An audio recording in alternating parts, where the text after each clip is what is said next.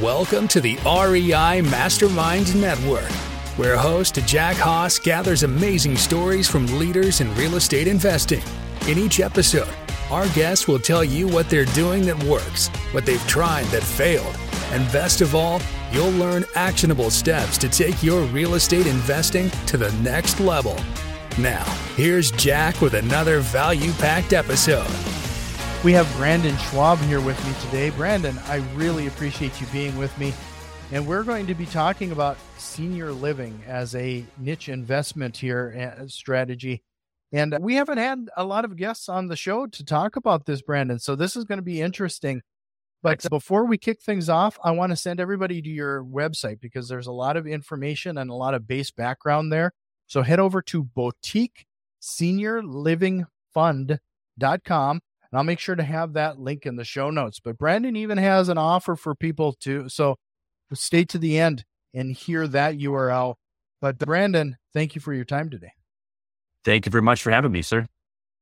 So let's start things off. And I typically don't spend a ton of time on this, but this is near and dear to your heart for one particular reason because of your grandfather. So I was yes. hoping you could spend, give us the crib notes associated with that. Yes, for sure. My father passed when I was only a, about two and a half. So his father, he played a very active piece in as I was able to age, right? When he got older, he had a stroke when he was 84 and he ended up having to go to a 200 it was a a big place with about 150 to 200 plus people in it and when he was getting care there, it was actually pretty bad. And it was the first time I got opened eyes up to how terrible the industry is and how our country cares for the folks that are older is actually pretty terrible. So after that experience, uh, which was terrible, I came out of that of this is a terrible industry and I tried to keep out of it. And fast forward about eight years, I got exposed to a home down in Florida that had five. It was a home of about 2,800 feet and it had about five people in it. And it was the total opposite. And that's how I was able to get into it is I got exposed to it. And I said, this is the total opposite of everything that I ever saw back before. This would be cool if I took this home. Mm-hmm. So that's it. That's so when you said you got exposed to it, was it was that through another investor or how did you happen across this concept? So Kelly's father plays the he plays the he plays his he would do a show at the old folks home 328 times per year. Piano and he would just tell these corny terrible just jokes and it was hmm. painful.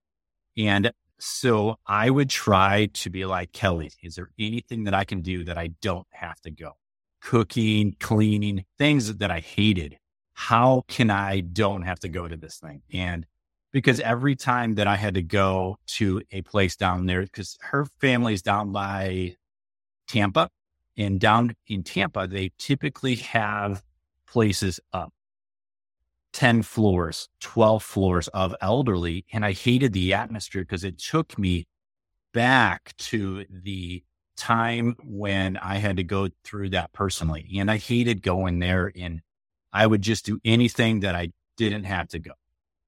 No, I understand what you're saying because every time I go into a nursing facility like that, it's almost like a, death's waiting room, if you will. It's like there's every all the joy and and everything's just sucked out of the atmosphere. You can feel it.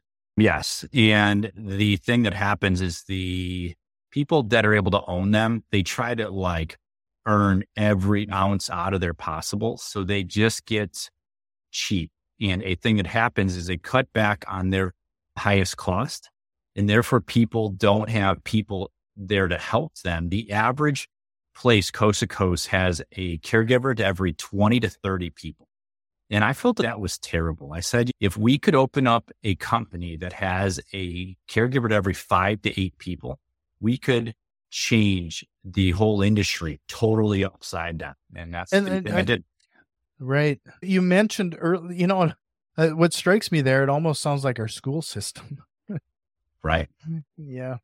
With all that being said, you've mentioned not only that ratio, but according to some of the things that I've read, it sounds like there's not only the attention to the individual, but is there some attention to additional details and the atmosphere has to have greatly changed?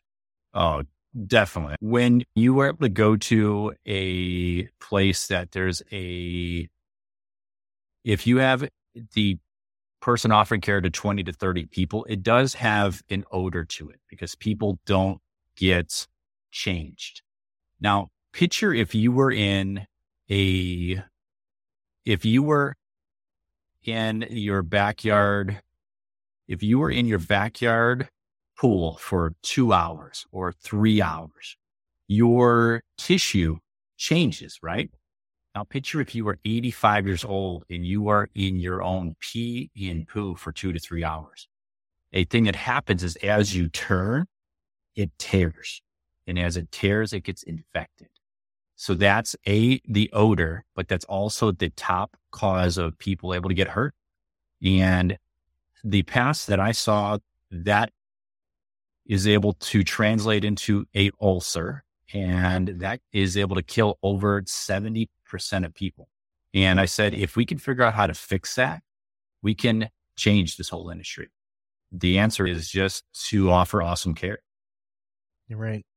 When you're dealing with a smaller group like that, too, I'm sure that there's with the staff, they're building a relationship that the big box places, they just simply can't. You're just moving from everything is numbers at that point.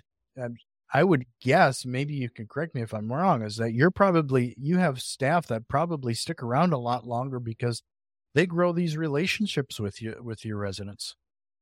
Yes, totally.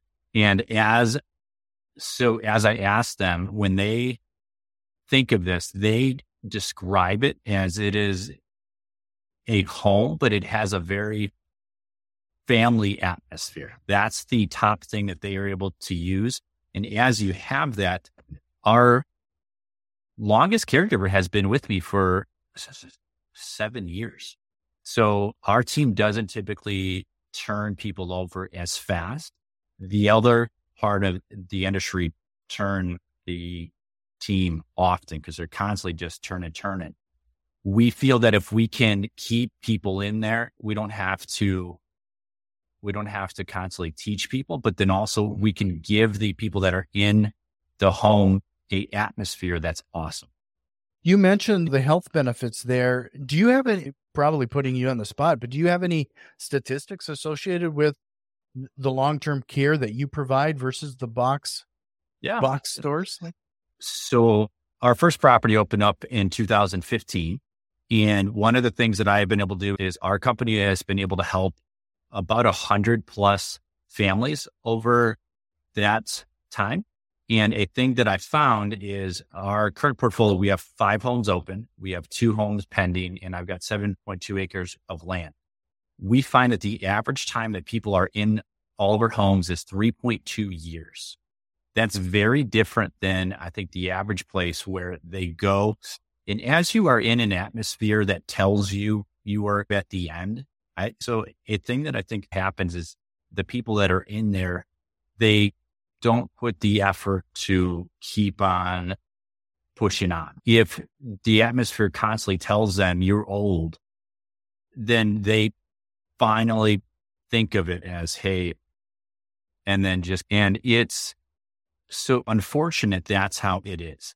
And our company tries to give a atmosphere where it feels like what they so are used to in a very awesome atmosphere that doesn't it doesn't it does not tell them any of that yeah that's really interesting and i it, that just goes back to the power of mindset in general we talk about being around the importance of being around like-minded individuals all the time absolutely I, it makes perfect sense that would be the case even in your as you get older yeah so one of the things too that I think is interesting of all of our homes is each of our each person has their own place to go each evening time. It's typically like 12 by 12 or 14 by 14. Point being is they are there in the time when they are so like able to go down. But as they are able to get up, they are up and out. That's key because people get to talk to each other. A lot of these places have like their own, they have everything in there that they don't have to go talk to anyone else. And a thing that happens is up here, it just quits firing if you don't talk with other people. A thing that I do in all of our houses is I custom have a table for every person to eat at. So for a house with just 16 people, that's a 22 foot total table. The point of that is everyone eats collectively and they get to talk to each other. Sometimes they get to, they get to like argue on, Hey, that is for her or, and that's good because it gets them talking compared to having a table then they only talk to maybe two people or three people. They, they don't talk to everybody. Yeah, that's really promoting that family experience. Some of uh, the, that's really interesting because uh, when I think back, I've been to a lot of corporate type meals or team type meals. And those most memorable places were restaurants that serve family style. You you go in there and you might be sitting with strangers, but you're end up making these connections. And yeah. it actually is there is something to that.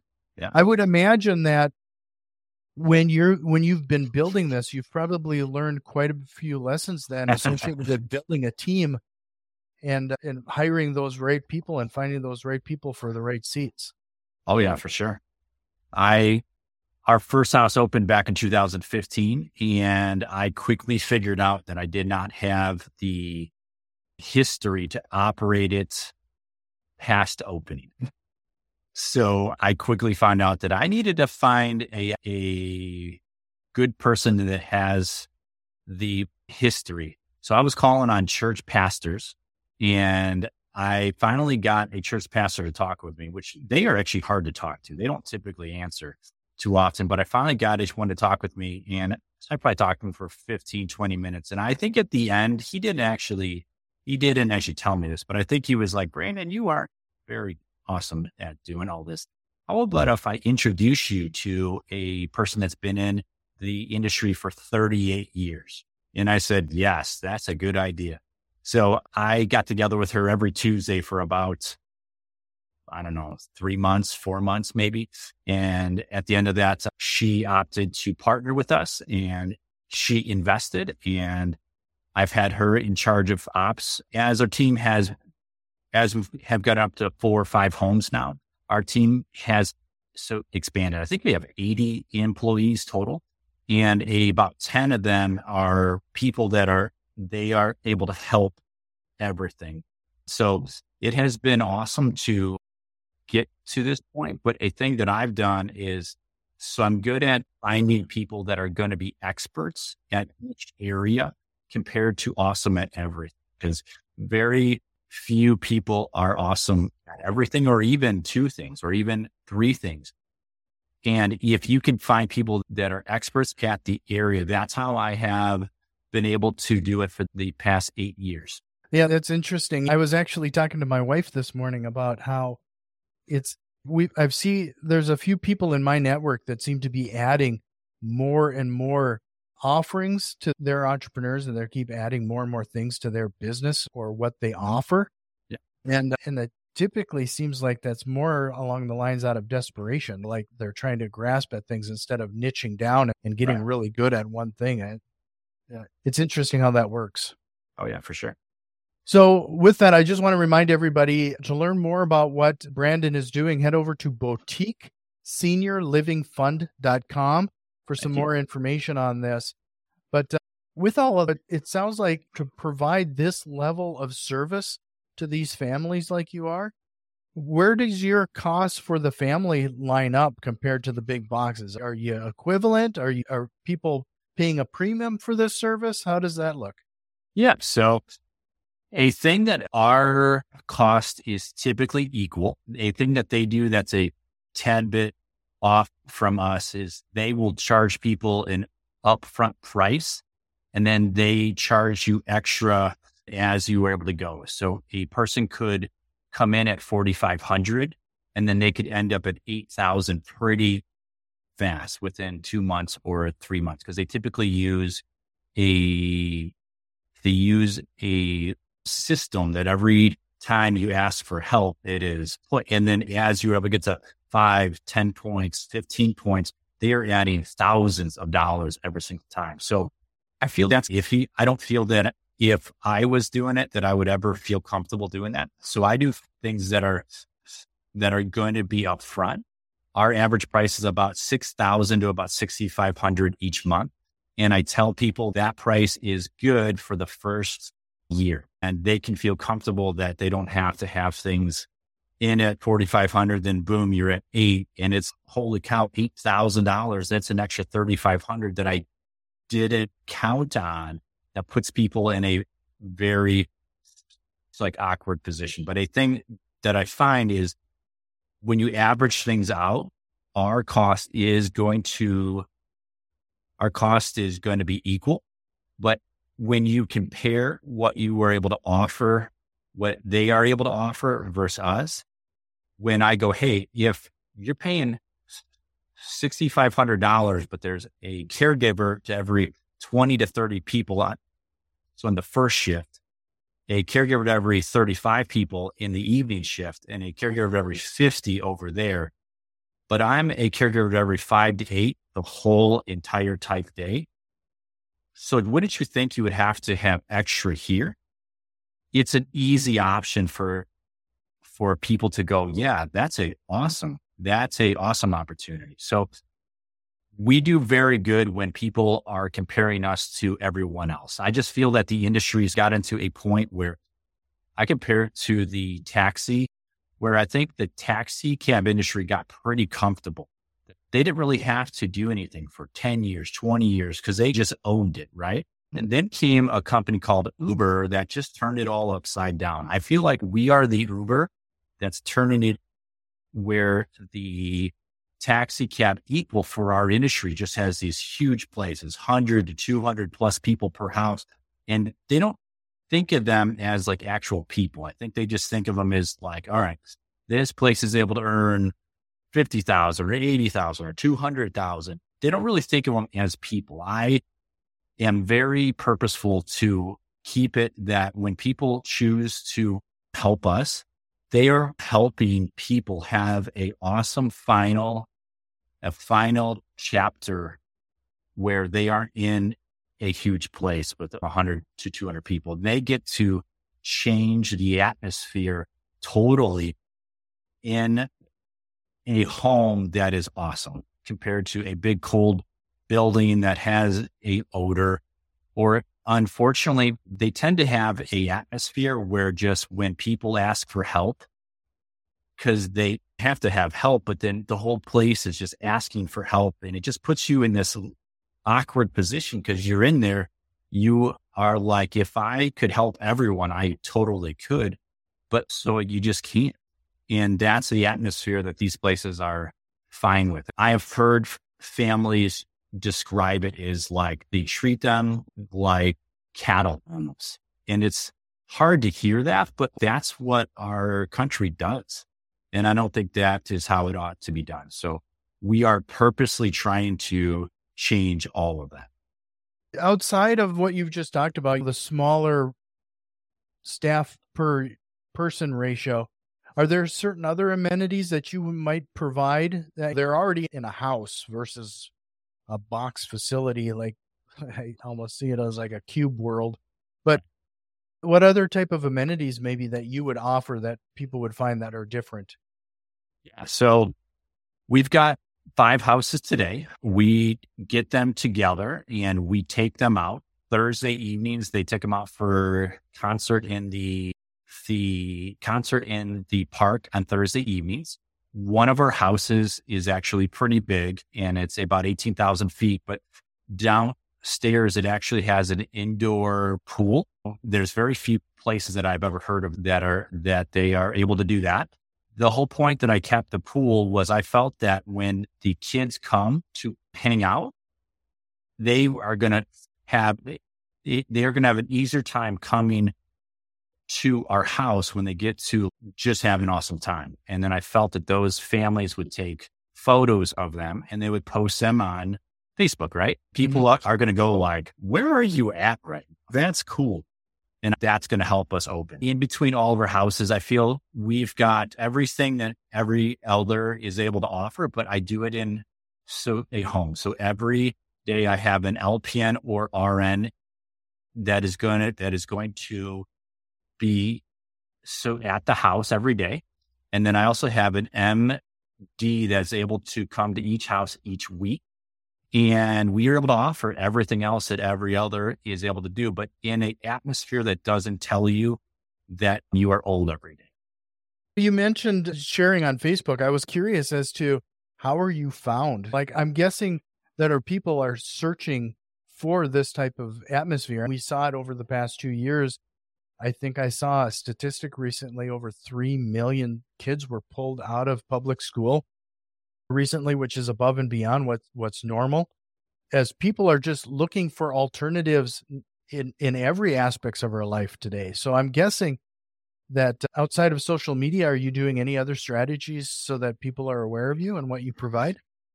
Yeah. So when we take people out, we have two 2020 Ford transits, and those Ford transits are actually they've got our company info on the outside. So when people are able to, when we take people all over the place, that's actually a ad. It's an advertising piece where people get to go, oh, that is that guy. And then also one of the things that I do is I partner up with other places in the area that could potentially have people that could help us. So I will partner up with the churches I will do with estate people that they have folks that are able to get older, they have to have help. And then I also help the discharge planners. They have a huge challenge. Okay. Do you know that if anyone comes out of, if they get discharged from a hospital, if they come out of the hospital and if they come back to the hospital within 30 days, that the hospital doesn't get paid. So what they have is they have a challenge that they need to discharge them to places where they can get good care. Cause just picture doing a very, a very costly type of a thing that's two, three hundred thousand dollars and picture if they come back in 28 days, you don't get anything out of that. So is that through, because of Medicare or something? Is that a problem yeah. there? Okay, yeah. sure. Yeah. So what I think they're finding is they're trying to find partners that can offer good care. And I think a thing that they're finding is these places with 100 to 200 people, they just can't take care of people how they used to. And they are trying to find other options. So if I can go to a hospital that has 45% of people coming that they don't get anything off of if I can help them take from 45% down to 10, we are changing the whole thing. When you got into this asset class, you mentioned before we hit record one of your biggest lessons hmm. associated mm-hmm. with this so far. Could you fill people in on that? Yeah. So we had, we got through COVID. Uh, this was June of 2021. And I had an agent call me and he goes, Brandon, you've got to check out this deal. It was a portfolio of homes that we were trying to purchase. And we put in a offer and we were going to get financing through the SBA because in 2021, the SBA had financing that was incredible, right? So we put this offer in that was at a 14% cap rate, which we were buying it for 12 and a half million dollars. And what happened is we were almost finished with the whole process. We were about 30 days out from having this all finished. And I got a phone call from the SBA financing, and they told me that they had to have an extra 30 days for them to finish this up. So I called the owner and they said, Hey, Brandon, we just can't do it. They got an offer that was higher than ours. So I panicked and I tried to bring in capital to get this thing funded. And I figured out when you need to bring in 12.5 million in 30 days, it's hard to do that, right? People can just tell that you're just trying to go get it done. So a thing that taught me was I need, what is that old quote where they will say you need to dig your well before you have to have water? I didn't do that. I was just like, hey, there's tons of people out there that have capital. I could just call them. And a thing that I found was that I needed to change what I was doing. So the end of this, so I can tell you that I had to ask for our upfront hundred thousand. I was able to get all of that back. But what happened was I built up attorney bills of $125,000. I wanted to puke. Like it was, I was just like, I can't get that back. So we came up with terms where we were able to settle for like $85,000. And that cost me 85,000 because this deal ended up exploding. Right. So there was an elder person who was able to purchase it, but this would have 2xed our whole portfolio literally overnight. So I was bummed. But after that, I haven't ever purchased anything for 85,000 that I didn't have an actual thing to hold afterwards, cars, toys. This was a investment that this was an $85,000. So that had to teach me what is this going to, what is this going to actively teach you? And at the time of this happening, I was bummed. I was like, that's 85,000. Where am I going to come up with this? And point being afterwards, I decided to actually step down from our opco because I was actively in it. I was putting in 40, 50 each week actively in our opco that was going to be, it was actively part of each home each day.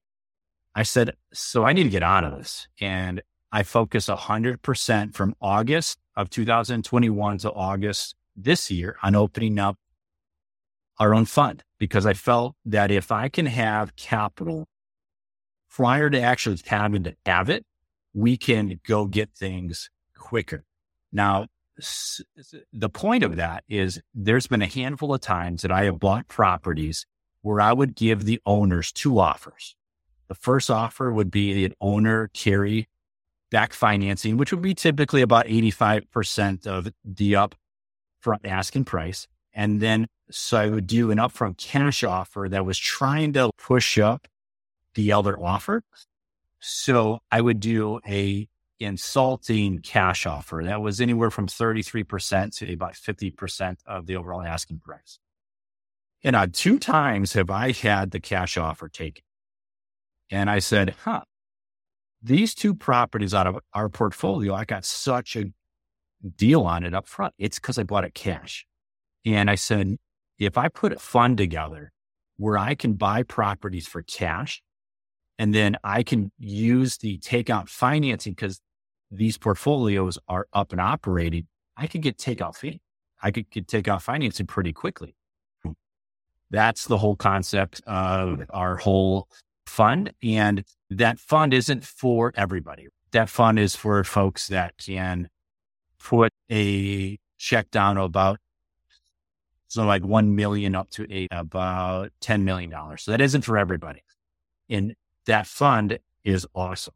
I figured out how to get the income tax perks where people don't have to pay income tax like up to about 10 million by investing with pre-tax type pre-tax type funds, right?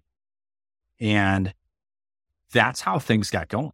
Now, if anyone doesn't fit into that particular avenue, I also can work with a folks that are a that are a, a the investors, a credited investors. We have projects that don't have that upfront funds, but they are homes that I can take time. When I purchase a home and turn it into this overall purpose, it takes us about 18 to about 24 to get it like fully, totally occupied. Not everyone can handle that time frame because I can't have anything out until it is able to earn funds. So we have those type of options too. But that upfront $85,000 taught me to be thoughtful of finding partnerships prior to actually having to happen, right? Where that has changed everything for us going forward. No, that, that sounds great. And like you and I mentioned before we even started, it's that when you've obviously found your niche and when you niche yeah. down and find that expertise, your business is obviously growing ra- very rapidly. Yes. Again, I wanted to remind everybody again, it is boutique senior living fund.com. But if this type of investment it sounds right for you or you'd like to learn more, Brandon is available and has offered to talk to you directly. So head over to brandonschwab.com to book that appointment. So Brandon, this has been a great conversation and I'm sure that this is it really has opened the eyes up to a lot of individuals. But I do have a few rapid fire questions here for you uh, that, to sure. to wrap things up here if you're ready for them. Um yes sir.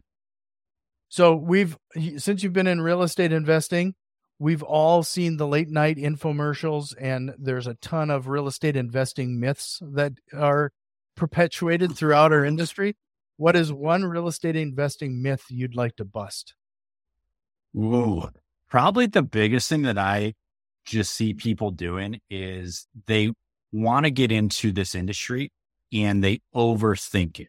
They put time and time and they just talk on deals and they just go to place after place to hundreds of thousands of dollars before they do their first deal. I feel like if folks could get into it and get out of the idea that they have to do everything on their own, but actually find a person that has been able to do what you are trying to do and just find out how you were able to help that.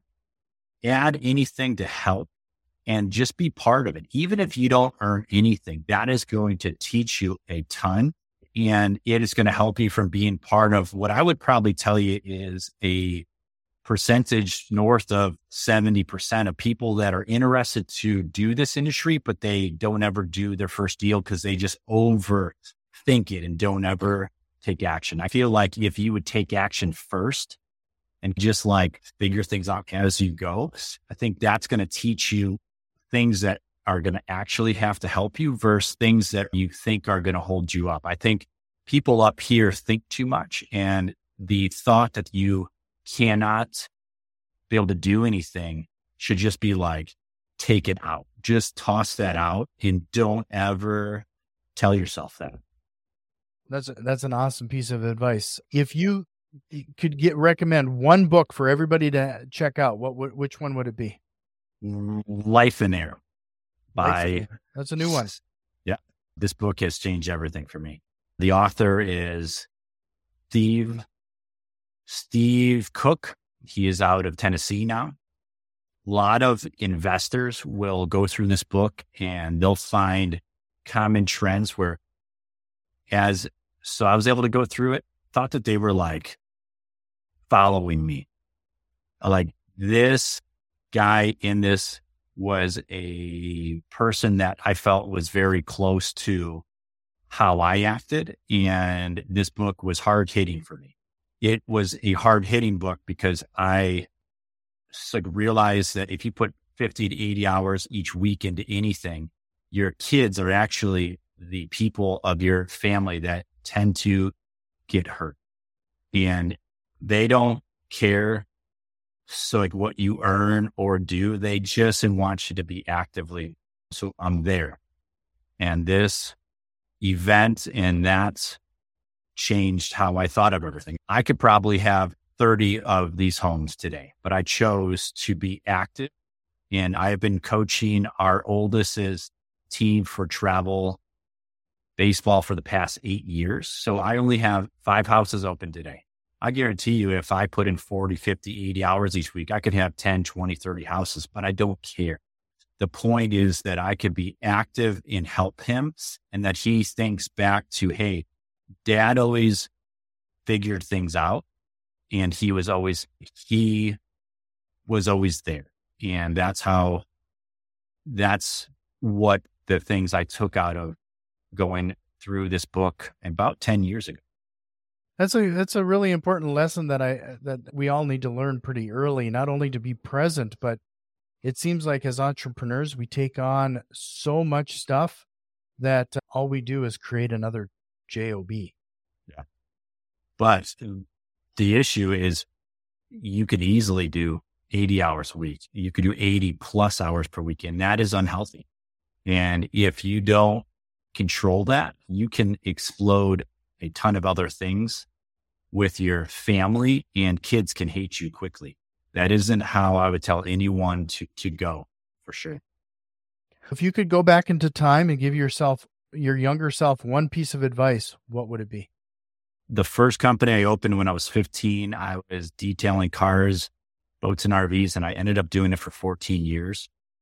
I wish I would have learned that put your time and effort into a company that you can build into a tangible asset. Because I thought I owned a asset. I thought I owned a company, but I was cleaning cars so RVs, and it wasn't something that people could actually purchase. And so I wish I would have learned what that was trying to teach me and get out of it faster. A thing that did teach me was over 14 years of doing it. When 2008 happened, I had a hard time after that. But a common trend that I saw was a high percentage of people that would pay me to take care of cars. And so all of those they were people that they were able to own assets, tangible assets. And they told me that's how they got to that point. And I said, I need to figure that out. In 2010 was when I began investing. And I wish I would have done that about 10 years earlier. So that, oh, that's a good one. Brandon, is there a question or concept you wished we would have covered here today? I so I think this call was good today. I think you did a very good job covering different topics. So I feel like I think we covered both how I was able to get into it, the opco of kind of what we do that's totally different. But then we also talked on the fun for people that so like maybe aren't interested in doing like what I've done, which if I could go back, I don't know if I would actually do what I've done again because it is hard. This is a tough thing to do. But at the point that I figured that out, I was too far in. So it's key to find a person. I think if I could hit anything that I, that all of us didn't talk on today, I think with inflation today, eh, so I think people have to be actively thinking of places that they could park capital. And one of the things that I'll tell you is, so I don't know what's going to happen going forward, but I can tell you our past crash was in 2008. So we're over 14 years like past that where things can't keep going up, up. So there has to be things that are going to happen. And one of the things that I did through all of our homework prior to ever getting into this business was to look at the asset class that I was able to get into. How did it handle the 2008 crash? And I found a NIC graph that was in the first quarter of 2015. And it had a comparison of the top commercial asset class because today you hear everyone talking about it's like multifamily. Oh my God. Everyone's talking about that. And they, they are buying these things for cap rates of three or 4%. If you go back to this chart of how did from the first quarter of 2015 back 10 years, how did the top asset classes compare? And I found it was very interesting that our asset class, caring for the folks who are older, was the top asset class out of all of them. It was about 14.4% to investors. That was the average IR to investors, where apartment buildings office and all these other top asset classes that I feel people talk on pretty often was 8%. So with inflation today of eight and a half percent, if you are okay with covering your costs but don't earn anything, that's an option. But I feel like that teaches you what could happen over if things are able to crash or how would these asset classes handle it? And I just think if the cap rates for a, a the so like multifamily is three to four percent, they have to decompress where they are going to go up.